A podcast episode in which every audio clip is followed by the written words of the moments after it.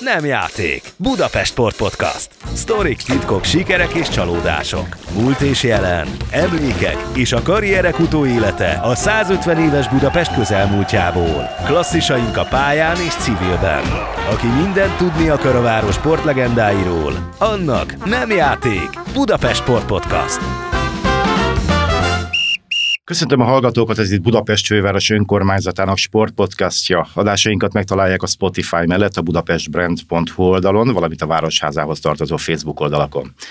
A főváros egyesítésének idei 150. évfordulója alkalmából olyan budapesti kötődésű sportlegendák a podcastunk szereplői, akik a versenyzői pályafutásukkal, vagy éppen azt követően beírták magukat a magyar sport történelem könyvébe. Én Bruckner Gábor vagyok, mostani vendégem pedig a kétszeres olimpiai arany és kétszeres ezüstérmes, hatszoros világbajnok kajakos, a Magyar Olimpiai Bizottság elnöke, Gyulai Zsolt. Köszönöm szépen, hogy elfogadtad a meghívást. Köszönöm a meghívást. Azt jól tudom, hogy a kajakkenu sportból már annyi maradt csak neked, hogy a hajdani versenyzőtársaiddal rendszeresen ultizol a Honvéd vízitelepén? Sajnos a rendszeresség az nem nevezhető annak, mert azért ritkán tudunk ultizni, főleg a Csipes az ugye edzőként dolgozik, sokat utazik ő is, most én se érek igazán rá, de azért vannak a csütörtöki délutáni hajógyári szigeten a Honvédba a focik, vagy hát a közös együttlétek, azok megmaradtak. Meg hát ugye a 88-as négyesbeli győzelem évfordulóján azért mindig összejöttek, ugye? Mindig, mindig most is elmentünk vacsorázni, tényleg nagyon klassz volt. Ilyenkor a is anyikát felhívjuk, aki Amerikába él, ugye, és akkor hát, szoktunk egy kicsit nosztalgiázni, most már megengedhetjük magunknak. Na hát ehhez képest bők év, évtizeden át föltételezem nem igen volt nap, amikor ne ültél volna a hajóba, és az egész sztori Vácot kezdődött, mert hogy odavalósi gyerek voltál, és volt ott egy egészen különleges figura edződ, ugye? Cserekje József, azt mondják, hogy ő egy igazi csodabogár volt. Ezt hogy kell érteni? Igen, ugye a Váci iskola az, az nagyon, az volt rá jellemző, hogy nagyon kemény nevelési elveket vallott, és én oda csöppentem bele, mint egy kicsit talán egy kicsit elkényeztetett gyerek, és akkor az úgy melbevágott az a fajta keménység, ami ott volt. De nagyon jó volt, mert nem úgy kell elképzelni a keménységet, hogy mondjuk az edzőnk az nem ütött, vágott minket, hanem, hanem egyszerűen olyan rivalizációs környezetet alakított ki a gyerekek között, ami, ami nagyon tetszett nekünk, és nagyon inspiráló volt az egész környezet számára, és ebből a környezetből nagyon sokan kijöttünk, Dónusz Éva is itt lett, innen lett olimpiai bajnok, Fidel Laci ezüstérmes, a hugom is világbajnok, tehát nagyon jó környezet volt, és hát ennek az egyik fő mozgatója Cserekje József volt, az akkori edzőnk, aki egyszerűen fanatizált minket, és nevelt is egyben. Szeretted őt, vagy tartottál tőle? Mindkettő egyszerre, természetesen, ahogy egy nevelőedző. Nem, nem úgy, úgy tartottam tőle, de, de amikor a, olyan gúnyosan, lemondóan nézett, hogy hát nem raktad oda magad edzésen, és a többiek levertek, és te most mit képzelsz magadról, akkor borzasztóan szégyeltem magam. Tehát soha nem éreztem magam fenyegetve, vagy valami ilyesmi, de egyszerűen tényleg a környezet az úgy volt, hogy ja, jók meg voltak becsülve, tehát a teljesítmény alapján. Úgyhogy ez igazán tényleg inspiráló volt. És ott a Váci klubban volt egy példaképed is. A szakosztály korábbi világklasszis a 68-ban Mexikóvárosban olimpiai bajnoki címet szerző Hess Mihály, aki bár személyesen nem volt jelen az életetekben, szellemében nagyon is, mert hogy az edzéseitek ugye rendre úgy teltek, hogy na mit csinálna most Hess Misa, mennyit menne ma, milyen tempóban, stb. Vagy ez csak egy az idő által megszépített legenda? Nem, ez, ez teljesen így történt, hiszen Csereké József mindig sokat mesélt Misáról, aki ott kezdett, Vácon kezdett, aztán a Fradiba folytatta, de gyakorlatilag ugye a 68-as olimpiának a, az aranyérmese volt, Mexikóban nyert, 64-ben előtte második volt 1001-esbe, tehát egy olyan példakép volt előttünk, aki onnan eljutott a csúcsra, és ez biztos, hogy egy nagyon kézzelfogható cél volt, még hogyha bármilyen hihetetlen is egy kisgyerek számára, hogy eljut valaki, nem csak az olimpiára, hanem még Mexikóban is van az olimpia, és ez annyira misztikus volt és fantasztikus. Úgyhogy az az igazság, hogy nagyon nagy öröm számomra, hiszen ugye négy évvel ezelőtt megalakítottuk a Váci Karakán Kajakkenu klubot, aminek Misa tiszteletbeli elnöke, én vagyok az elnöke, most idén megjelentettük egy könyvet gyakorlatilag a Váci kajakozás történetéről, írattam egy könyvet, és összeszedtem a régi pajtásokat gyakorlatilag, és az egész kajakkenu történetét a Vácnak a, a háború óta, amikor menekítették ki a hajókat különböző csatornákon, és akkor, a, és akkor ennek az egész története hogy alakult ki, a váci mítosz, az hogy épült fel, úgyhogy nagyon örülök neki, hogy ápoljuk itt a hagyományokat. És abban az időben gondolom, ti mindannyian ott Hesz Mihályok akartatok lenni. Akár Misa is akartam lenni természetesen, de az nagyon távolinak tűnt, tehát ilyen kisebb célokat tűztünk magunk elé, hogy kit kell megverni, vagy hogy kell. Isten igazából ez egy fantasztikus életforma volt ott a Dunakanyarban, amikor tényleg reggeltől estig kim voltunk a vizen, főleg nyári szünetbe, sátoroztunk, túráztunk, bringáztunk, tehát ez az egész egy úgy, úgy, úgy történt, hogy, hogy egy olyan jó közösség alakult ki, hogy az edzést nem érezték igazán az ember edzésnek. Kijelenthetjük, hogy neked sikerült is egyébként Hesz Mihálynak lenne, de persze a 88-as Szőli olimpiáig hosszú út vezetett, attól kezdve, hogy 12 éve korábban először ültél be a hajóba. De tényleg, hát miért éppen a hajóba ültél? Miért nem mondjuk focizni kezdtél, vagy bármi más? Hogy jött az egész? Focizni kezdtem. Ezt hát, nem is tudtam. focizni kezdtem, a, akkor azt hiszem Váci híradás volt. Ott, ott kezdtem focizni, csak aztán heti két edzés volt csak, azt hiszem kedden és pénteken, és akkor ott valahogy az kevés volt. És akkor időközben lementem kajakozni, egyik barátom lehívott, és ott ragadtam, mert minden nap volt edzés, minden nap fociztunk, minden nap valamit csináltunk, játszva edzettünk, és mondom, ez a közeg, ez, ez abszolút megfogott, a csónakház hangulata, romantikája, és, és gyakorlatilag ott ragadtam. Teljesen egyértelmű volt, hogy nem kenúzni, hanem kajakozni akarok. Mert? Nem tudom. nem tudom. Hát a kenut nem is nagyon ismertem. De voltak, akik ott kenuztak? Tehát volt Természetesen nagyon, is. nagyon jó kenuszakák volt Vácon akkor, válogatottak is voltak. De ott a, de a cserekje csoportjában volt kajakos kenus mindenki. Az egyébként mi múlik, hogy valaki kajakos lesz, vagy kenus lesz? Ez valamiféle alkati tulajdonság, vagy, vagy hogyan választják ki ezt olyan az edzők? Akkor nálunk úgy volt, hogy valaki lejött, és azt mondta, hogy kajakozni, vagy kenuzni szeretne. Aki amit miről, szeretett volna. Hát igen, miről volt ismerte, illetve annak idején, amikor ugye először mindenkit beleültetnek, ha nagyon kicsi, akkor négyes kenuba, vagy hetes kenuba, hogy szokják ugye ezt a, a vízi környezetet. Tehát leülnek, elkezdenek kenuzni, manapság már vannak sárkányhajók, az is egy jó, jó sportolási forma, de gyakorlatilag alapvetően ugye a kajak az ismertebb, a világon is elfogadottabb, illetve sokkal többen kajakoznak. Vannak országok, ahol nincs is kenus szakág. Például ugye Új-Zélandon, Ausztráliában nagyon későn kezdték el ezt a kenuzást, de ettől függetlenül az, hogy éppen merre felé megy valakinek az élet, ez tényleg nagyon érdekes. Az biztos, hogy a kenu az egy, az egy érdekes és egy nagyon nehéz sportág ugye szoktuk egymást cukkolni, hogy a kenu a kiegészítője a kajaksportágnak, de alapvetően a kajakkenus közösség az nagyon egy összetartó és nagyon, nagyon fantasztikus közösség. Na hát te kajakozni kezdtél, és aztán nagyon hamar megérkeztek az első sikerek is, három évvel a kezdetek után már serdülő magyar bajnokságot nyertél, vagy ifjúsági országos bajnok is lettél, sőt győztél egy rangos nemzetközi viadalon az ifjúsági barátság versenyen is. Ekkoriban mi látszódott szerinted a szakemberek számára a későbbi gyuzsóból? Úgy értem, hogy akkor már kiderülhetett számukra, hogy itt egy különleges karrier van kibontakozóban? Nekem nem tűnt úgy, hogy nagyon gyorsan jönnek a sikerek, nekem nagyon mindenért meg kellett dolgozni, tehát mindig a pályafutásomban voltak az edzőim által sokkal tehetségesebbnek tartott versenyzők, ami nyilván akkor bántott, de utólag azt mondom, hogy ez egy nagyon nagy szerencse volt. Mi az, amit hiányoltak vajon belőled? Alapvetően a, a tehetség szó az egy nagyon általános kifejezés. És összetett.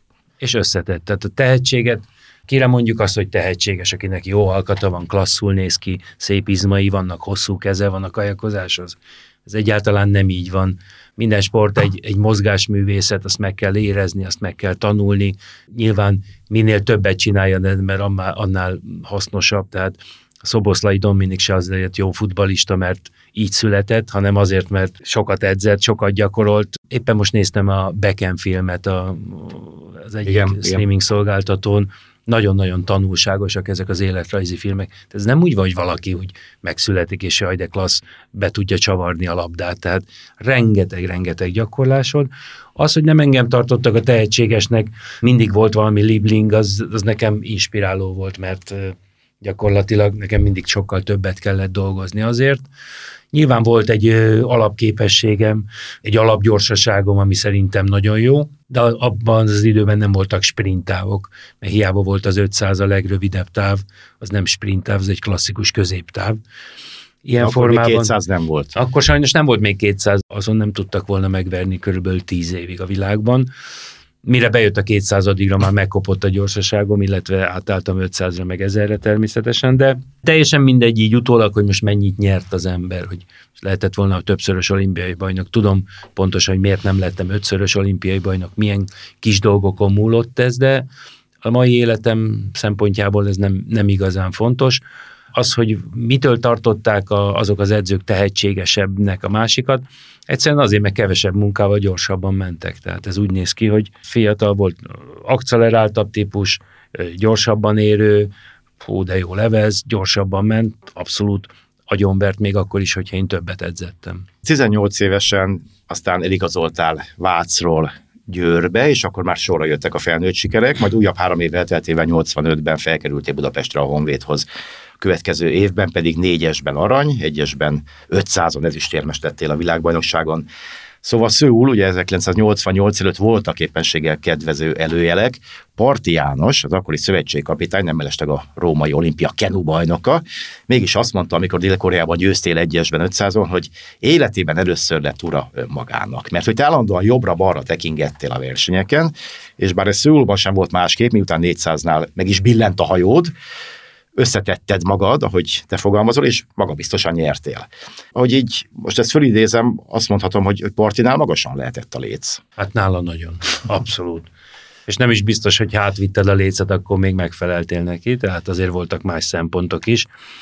Ettől függetlenül rendkívül kemény ember volt, és bizonyos dolgokat nagyon jól látott, akiket nem szeretett, azokat, azokkal kegyetlen volt. Én nem voltam a kedvence, mindig is a Csipes Ferit tartotta ugye esélyesnek. És kegyetlen is volt veled? Velem sokszor volt kemény, igen, igen, és igazságtalannak is éreztem, de, de de ez, ez nem baj, mert nyilvánvaló, hogy az életemre visszatekintve, hogy ha ilyen dolgok értek, az nekem mindig jó volt. Én nem adtam föl, hanem dacosabb lettem, és minél jobban éreztem azt, hogy igazságtalanság történt, vagy nem úgy történik a dolog, mint ahogy én gondoltam, az valami őrült dacot szült bennem. A mai napig jellemző ez, hogyha tehát meg, meg kell dolgozni mindenért, tehát ez, ez ingyen nem adnak semmit. A partinak ez az összegzés, ez túl egyszerűnek tűnik, de alapvetően tényleg így volt, hiszen 1983-ban már én egyest mentem 18 és fél éves koromban a felnőttek között,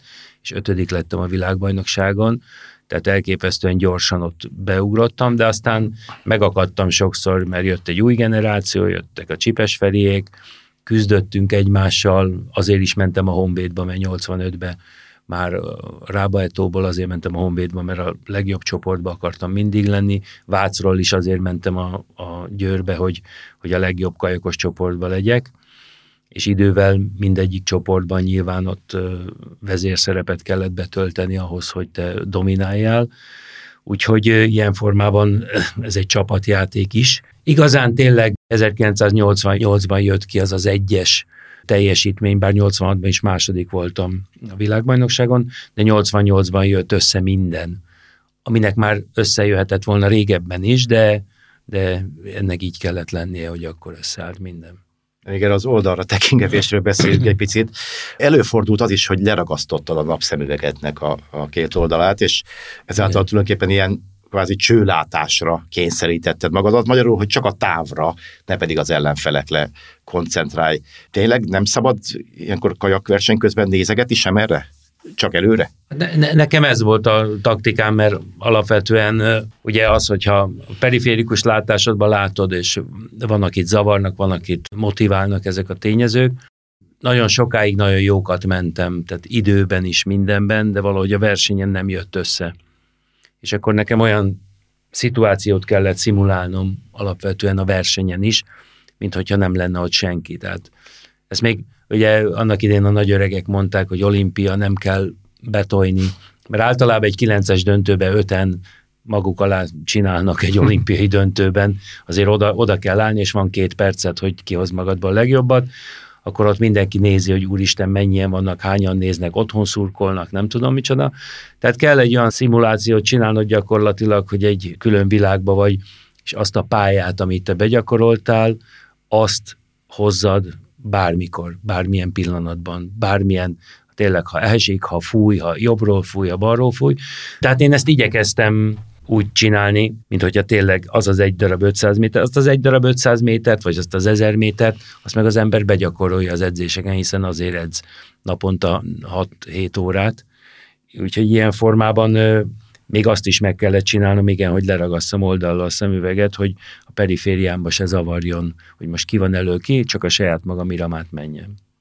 Hát, hogy a karrier történetből ki nem maradjon, mondjuk elő Szőulban, még győztetek négyesben is, Csipessel, Ábrahámmal és Hódosival. Így te lettél az első magyar kajakos, aki egy olimpián két számban is győzni tudott.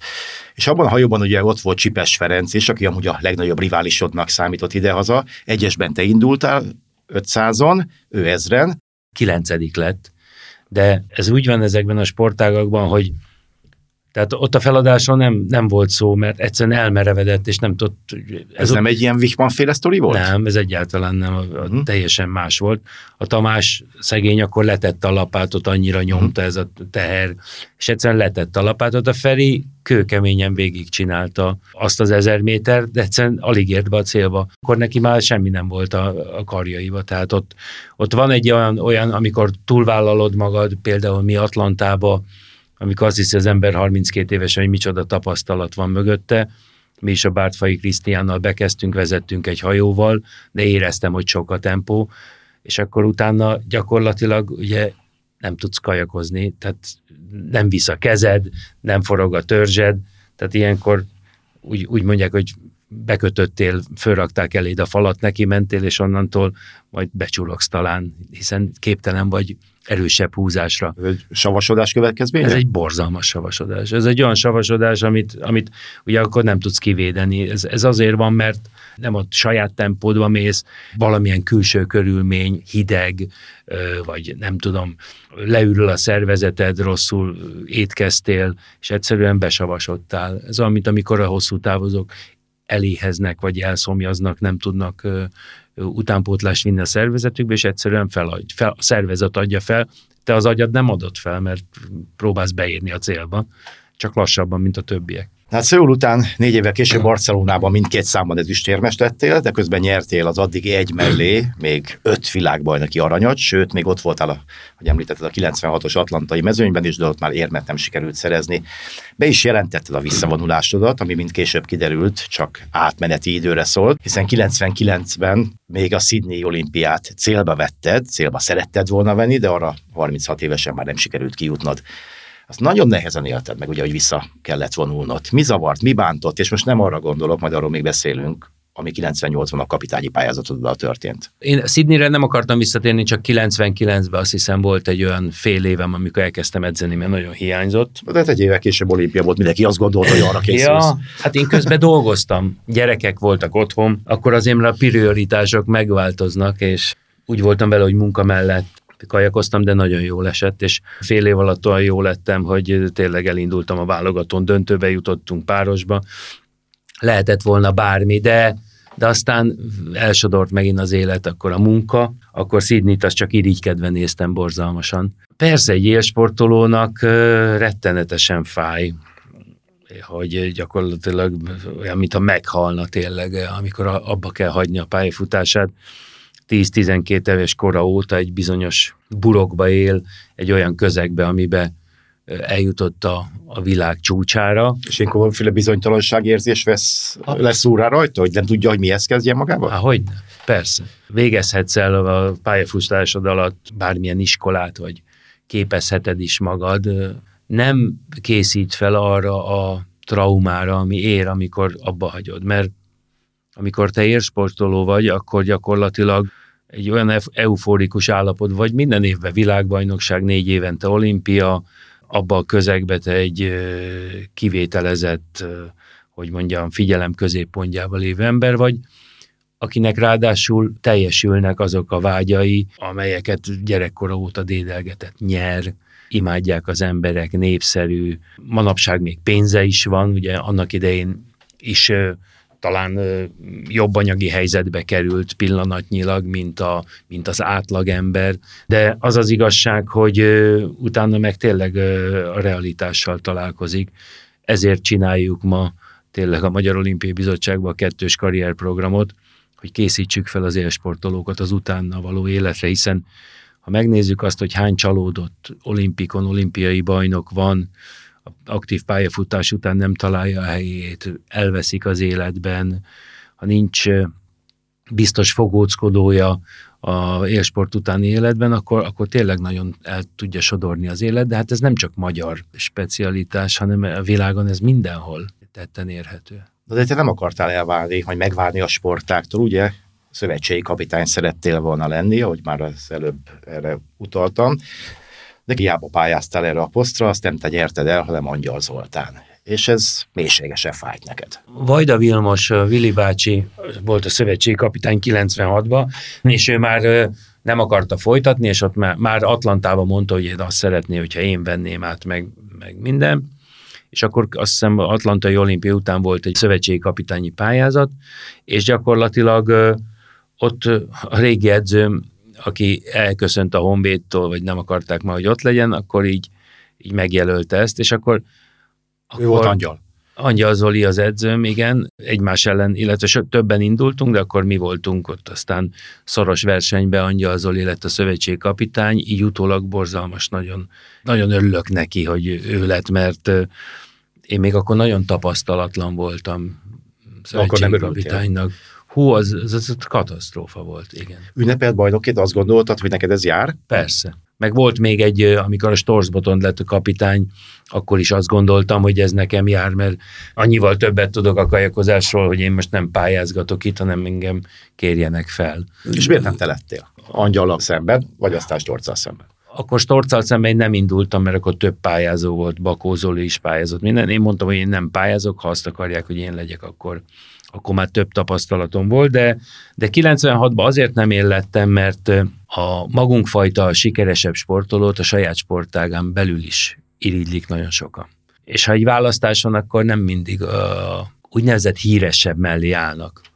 Ami lehet, hogy egy természetes emberi reakció, de nyilvánvaló nem egy jó.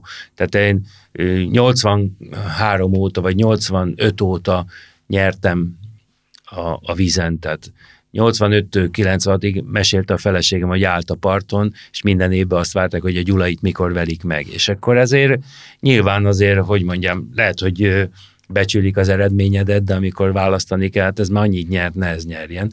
Úgyhogy alapvetően van benne emberi irítség, féltékenység, és nagyon sok minden nem feltétlenül a rátermettség alapján szavaznak ilyenkor az emberekre. Kire haragudtál? Angyalra, az elnökségre, a háttérben esetleg a kártyát kevergetőkre? Hát a világra természetesen. A világra haragudtam, hogy abba hagytam a kajakozást, elkezdtem dolgozni, ami teljesen szokatlan volt, és még nem is választottak meg szövetségi kapitánynak, és még Atlantában nem is úgy szerepeltünk, hogy keltett. Onnantól kezdve jött egy nagyon kemény négy évem, még a Sydney olimpiát is csukott szemmel néztem. Úgy érezted talán, hogy kilökött magából a kajakos közeg? Abszolút, persze. Persze. Nagyon haragudtam.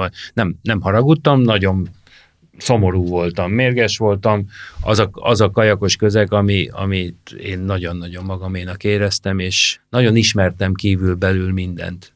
Tehát, hogyha azt mondják, hogy a szövetségi kapitány állította össze a csapatot, meg minden, ez azért nem úgy volt már 80-as évek közepétől, inkább 80 héttől azért mi a négyes összeállításban a Csipesnek, meg nekem óriási szavunk volt, tehát mindent mi határoztunk meg. Mi, Szerintem De azt mondod, hogy az azért is lehetett, mert hogy parti kerús volt, és ő ezt rátok bízta. Nem, azért, mert a parti okos ember volt. Máskor is beleszólt a kajakos dologba, de szerintem ő ott fölmérte, hogy mi, mi jók vagyunk, és mi nem akarunk veszteni. Mi, az, mi a legjobb hajót akarjuk, és azért akartuk a, a Hódosit és az Ábrahámot a, a négyesbe, mert nem akartunk veszíteni az olimpián, és a legjobbat akarjuk, és tudta, hogy értünk hozzá mert mi aktív versenyzőkorunkban is szerintem nagyon értettünk a kajakozáshoz. Mindent mi alakítottunk ki a lábtámasztól kezdve az új lapátok kipróbálásán keresztül, minden dolgot próbáltunk forradalmasítani, a csipes állandóan bütykölte a hajót, és a mai napig is a lányoknak ő állítja be a négyes, meg minden. Én minden újdonságot kipróbáltam, a Norvégiából szereztem be új lapátot, én voltam az első, aki használta Rasmussen után ezt az újfajta lapátot, amit 89-90 óta mindenki használ. Tehát mi nagyon nyitottak voltunk, és nagyon benne voltunk ebbe a sportágba.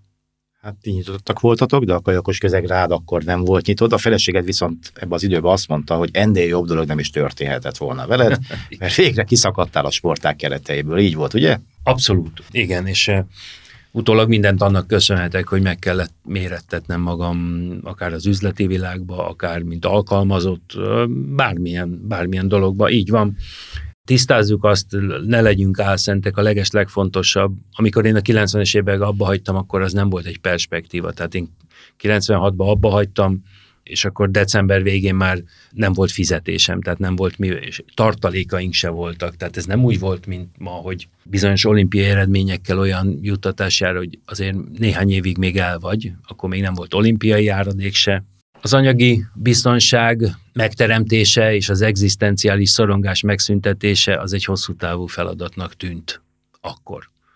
És mondhatjuk azt, hogy a sport, vagy a nem tudom micsoda, nem, meg kellett élni, és, és szerettünk volna anyagilag biztonságba kerülni a családdal.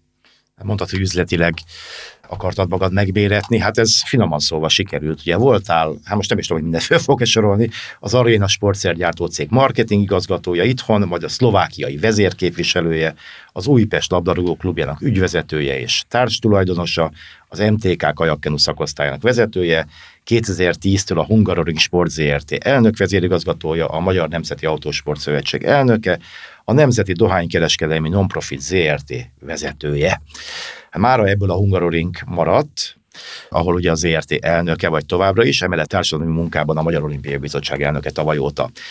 Hát ezzel együtt felsorolni is sok ezeket a különféle funkcióidat, mondjuk úgy a civil életedből, hát másnak ezekből egy is elég egy egész élet fölépítéséhez. Neked miért volt ezekből a fontos beosztásokból ennyire sok? Ez így most felsorolva egy kicsit úgy melbevágott engem is, de, de, igaz, de alapvetően, alapvetően én ebből nem anyagi biztonságot, tehát amikor én abba hagytam, akkor én elmentem, engem Kistelek István hívott az Aréna sportszergyártó céghez, én oda elmentem alkalmazottnak, és 1996-ban elkezdtem ott dolgozni. Gyakorlatilag az első hónapban azt hittem, hogy én leszek a marketing igazgató, de beküldött a Váci utcai boltba, és eladtam.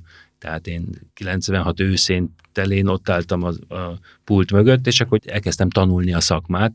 Aztán igen, 96, 97, 98, 99 az arénába dolgoztam, és akkor akkor megbíztak azzal, hogy a romániai, illetve a szlovákiai piacot is alakítsam ki. Ez egy, ez egy érdekes dolog volt, mert ugye kötődött a, az úszókhoz, illetve a sporthoz is valamilyen szinten, de hát azért ez csak egy alkalmazotti viszony volt. És 2001-ben elhívtak, ez egy nagyon érdekes kirándulás volt, egy futballklubot vezetni, ami ugyancsak egy, ugye egy, egy olyan alkalmazotti státuszott ügyvezető igazgató voltam, ami aztán 2004-ben megszűnt.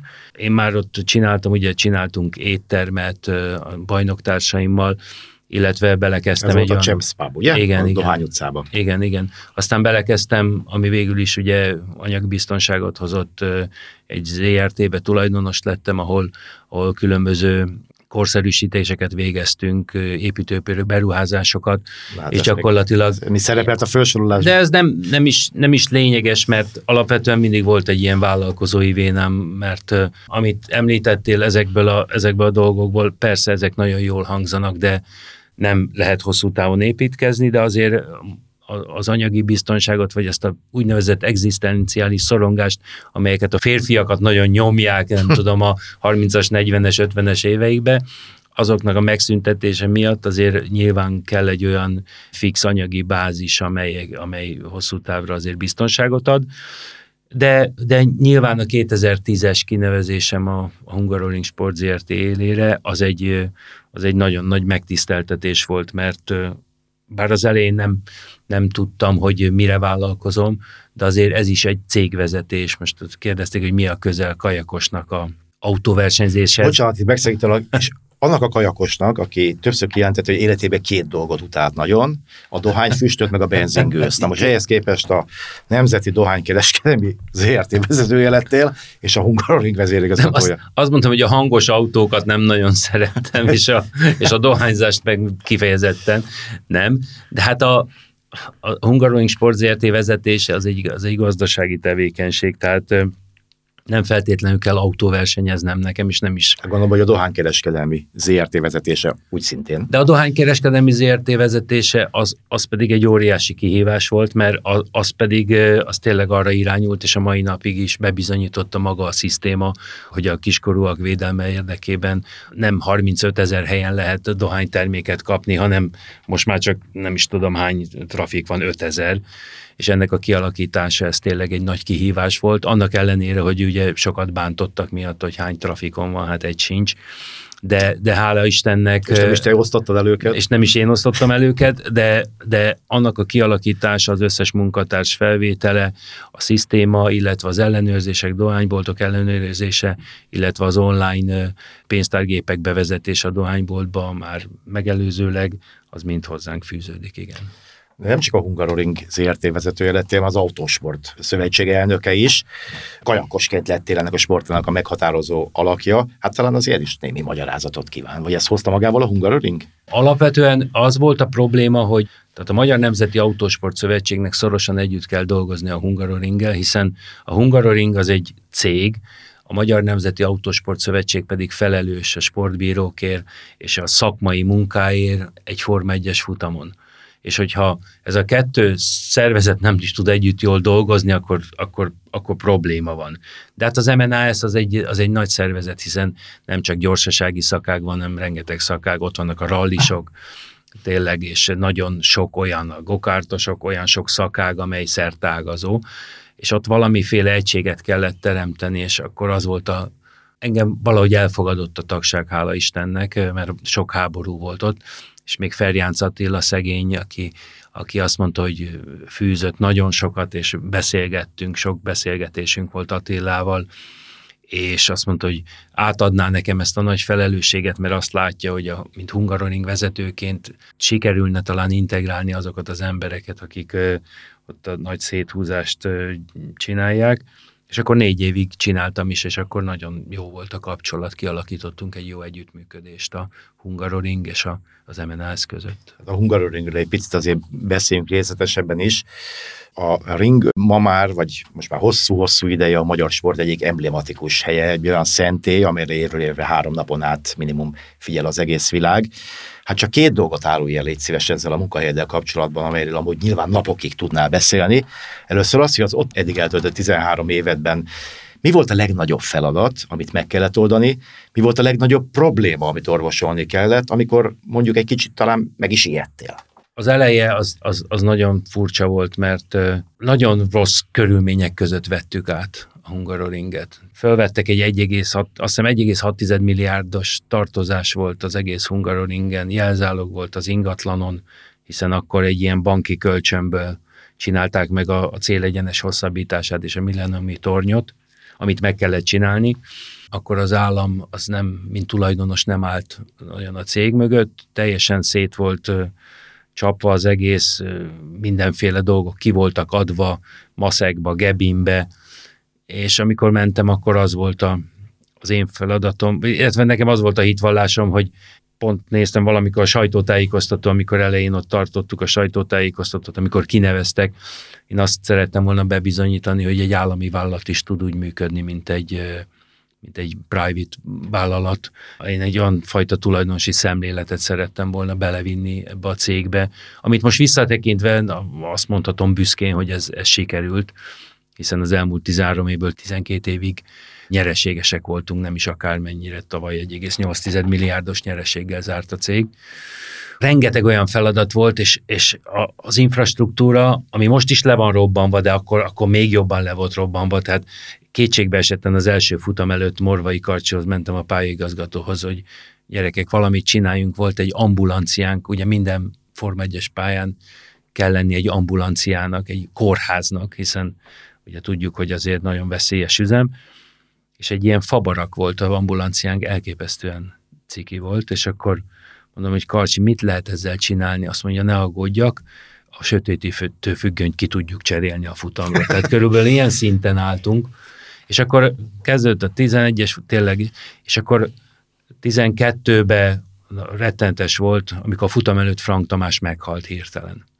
És akkor... Igen, volt Frank Tamás? A Frank Tamás volt gyakorlatilag, aki Bernie Ecclestonnal mindennapos kapcsolatot tartott, rettenetes jó viszonyban voltak, elképzelhetetlen volt nélküle egy Form 1 rendezés, és akkor hirtelen ott álltunk, és akkor a társa Gersl Péter, aki egy nagyon hosszú betegség után jött vissza, egy tüdőtransplantáció után, akkor be kellett szállnia mellém, mert ő is, hogy mondjam, nagyon fontos szereplője volt ennek a Form 1-es dolognak, mert azért azt tudni kell, hogy ez a, nem mindig volt jó ez a Form 1, amikor aztán Frank Tamásék beszálltak ebbe, és a jegyértékesítésbe, addig nagyon veszteséges volt, és az Eccleston is el akarta innen többször vinni a, a futamot, de aztán ők meg szilárdították, viszont ugye az állami oldala az egy nagyon csökevényesedett valami volt, hiszen többségi állami tulajdonú vállalat volt, de mégsem érezhető volt az állami vállalatnak a jelenléte, vagy magának az állami képviseletnek a jelenléte,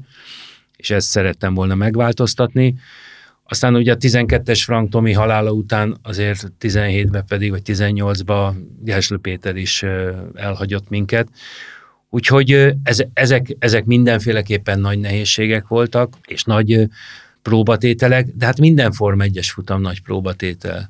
Tehát egyszer emlékszem, hogy ugye kint van százezer ember egy, egy Form 1-es futamon. Te vagy a felelős ennek az egészért, és emlékszem, ültünk fönt, és Bakondi György, az akkori katasztrófavédelmi nagyfőnök ültünk velünk szemben, és elkezdődött egy iszonyatos nagy vihar. Tehát lehetett látni a radaron is, mindenki elkezdett csomagolni, és repkedtek a virágok a vízbe, viszintesen mindent fújt a szél, és akkor a felé a Bakondi úr azt mondja, hát ha ez erősödik, akkor ki kell ürítened a területet. Mondom, ne vicceljünk már, ugye ennek rengeteg következménye van. Tehát az a fajta felelősség, amelyek nyilván egy-egy ilyen futamban vannak, vagy egy nagy futam, amikor 250 ezer ember volt a belvárosba, rendeztünk ugye Red Bull részt is, ami fantasztikus volt szerintem, csak ha. aztán Tarlós úr meg, meg, megszüntette. Úgyhogy ezek, ezek nyilván nagy mérföldkövek az ember életében. A másik még, amit a ringgel kapcsolatban szeretnék megkezdeni tőled, Ugye a ring, ahol, ahol a világsztárok sora fordul meg időről időre, és itt most nem csak az aktív versenyzőkre gondolok, hanem akár a közönség soraiban lévőkre is. Melyik volt a legemlékezetesebb találkozásod? Kinek a készfogására, vele való beszélgetésre vagy a legbüszkébb? Fú, nem tudom, hát ö, minden Te ilyenkor egyébként az összes versenyzővel találkozol? Vagy nem feltétlenül? Nem feltétlenül. Nekem nincs dolgom a versenyzőkkel, ők csinálják a maguk dolgát. Hát persze mindenkivel összefutsz bent a, a padokba, tehát alapvetően mindenkivel találkozol, de én is csak egy magyar, hogy mondjam, CEO vagyok az ő szemükbe, tehát sem, semmilyen nem alakulnak ki barátság. A Forma egy világa teljesen más, mint a, mint az egyéb sportok világa, most azért van összehasonlítási alapon. Itt nincs nagy bratyizás, itt nincs nagy, itt üzlet van, jönnek, mennek, megcsinálják a dolgot, egyébként készségesek és fantasztikusan reagálnak mindenre, tehát nagyon profik. De hát nem is tudok most kiemelni senkit se, hogy kik, kik voltak azok, akik, de minden évben, főleg amióta a Liberty média itt van, mindig hoznak egy-két ilyen hollywoodi embert, illetve ugye forgatási helyszín is vagyunk, mert most már több egyszerre jönnek vissza, ugye kezdődött a Bruce Willis filmmel, amit ott forgattak, ott építették fel a parkolónkba azt fölépítették az egész autópályát, meg egy hidat, és dobálták le a gamer ciket a hídról, hát azt hittem szívszélütést kapok. Eh, tehát a Bruce Willisék is ott voltak, meg most ott voltak. Múltkor ott jöttem ki az irodába, azt az Orlando Bloomot fut, kocott ott a iroda előtt, úgyhogy itt rengeteg ilyen esemény van. Sőt, nagyon sok olyan van, amiről a közönség nem is tud, mert múltkor is mentem az irodába, és ugye titkos volt, de hát itt volt a Verstappen, meg az apja, itt köröztek porsékkal, úgyhogy szeretik nagyon a mi helyszínünket.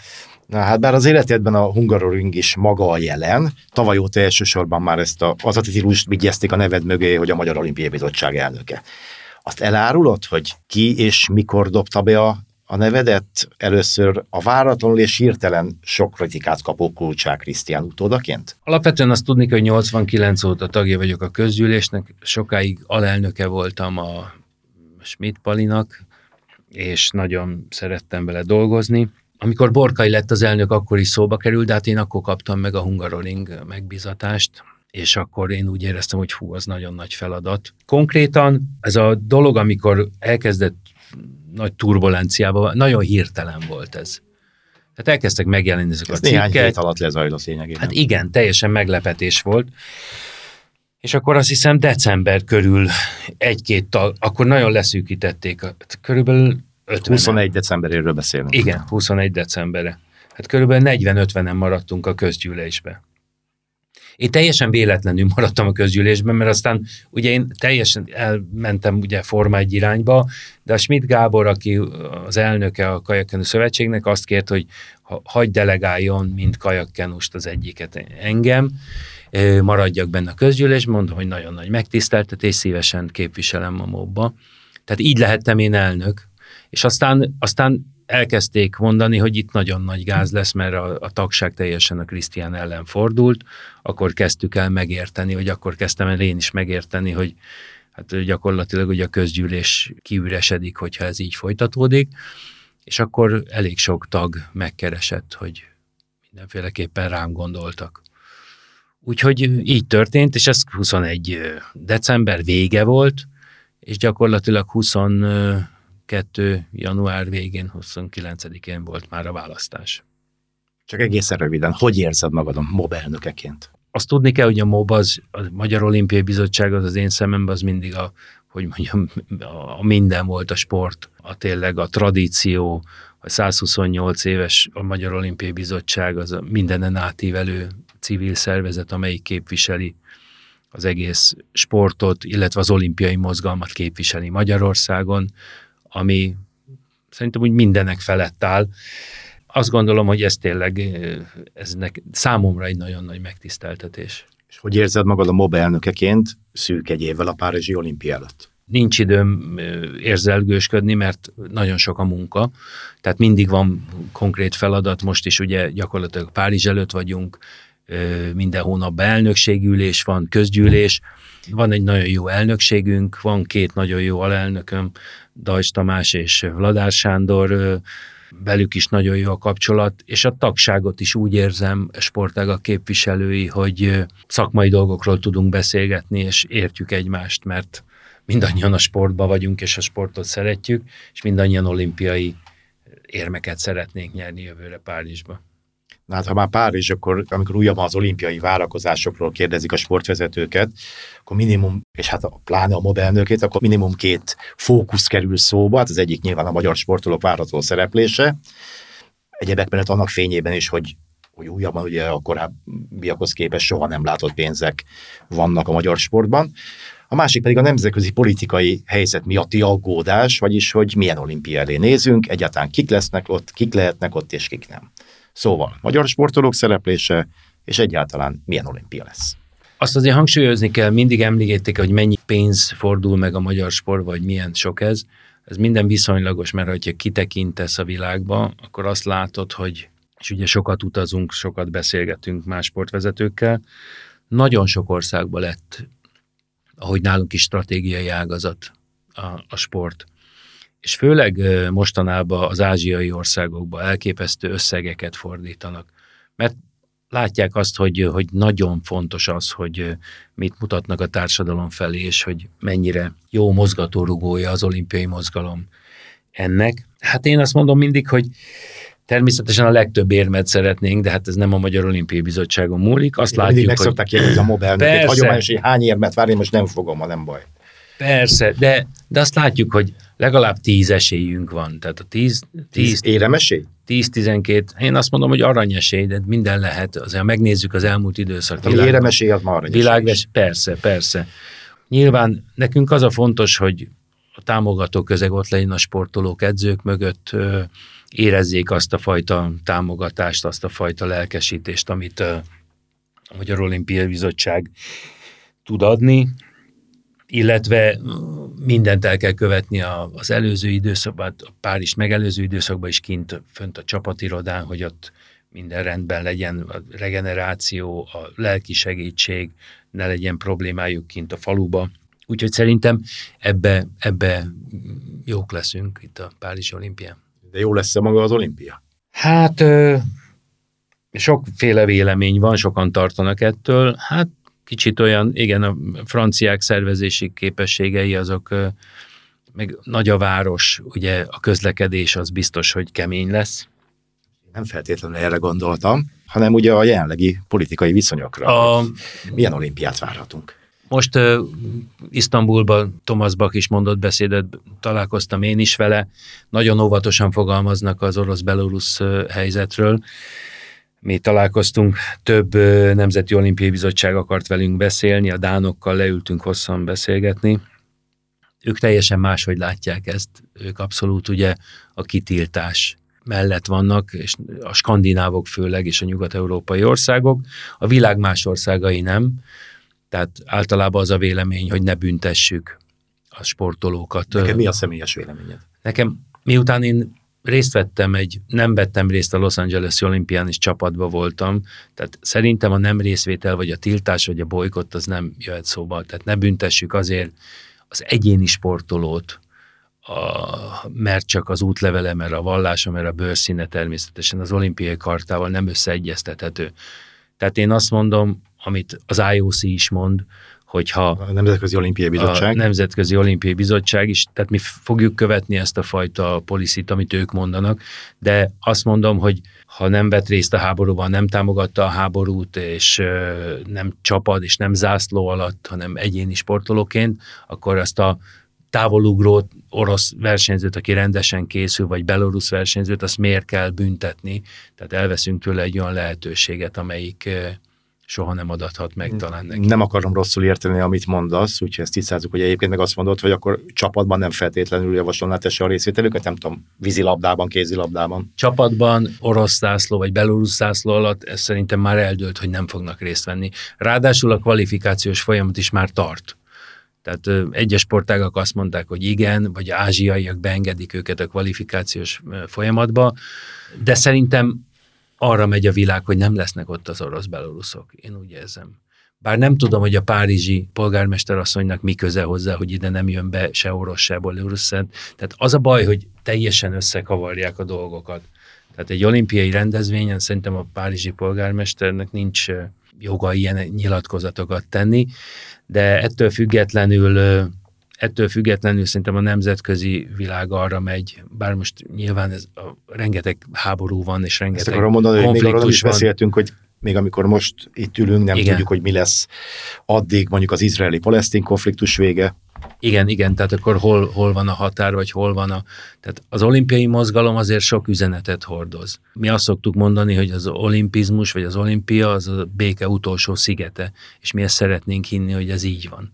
Tehát rengeteg orosz-belorusz barátunk van, sportolók, akiknek tényleg semmi köze semmihez, és nem tudnak részt venni az olimpián, de rengeteg ukránnak is segítettünk, mert azt azért tudni kell, hogy mi voltunk az elsők, és Szergei Bubka itt volt, megmondta, hatodszorra köszönte meg, mi voltunk az elsők, akik az ukránokat befogadtuk, a sportolókat edzőtáborba, és az, a világonról az összes segélyszállítmány hozzánk jött a mobba, és utána nagy nehezen kijuttattuk uh, Uzsgorodba, ahova leköltözött Kievből. Ungvár. Ungvára, igen. A, oda mentek, és nagyon nehezen tudtunk sofőröket találni, és a mi kollégáink is ugye a ideiglenes olimpiai bizottság, Ukrán olimpiai bizottság székházába oda mentek Ungvára, és, és oda, oda vitték a, a segélyszállítmányokat, úgyhogy mi kivettük a részünket, és kivesszük a mai napig is a részünket ebből. Zsolt, nagyon köszönöm, hogy itt voltál, és legalább három dolgot szeretnék neked kívánni a jövőre nézve. Minél sikeresebb magyar olimpiai szereplés természetesen, minél kerekebb olimpiát, és nem utolsó sorban az ultihoz pedig jó lapjárást, és sok-sok terített durvparsot. Köszönöm szépen. Kedves hallgatóink, Önök Budapest Sportos podcastját hallották Gyulai Zsoltal és Bruckner Gáborral. Adásainkat megtalálják a Spotify mellett a budapestbrand.hu oldalon, valamint a Városházához tartozó Facebook oldalakon. Köszönöm a figyelmüket, a viszont hallásra.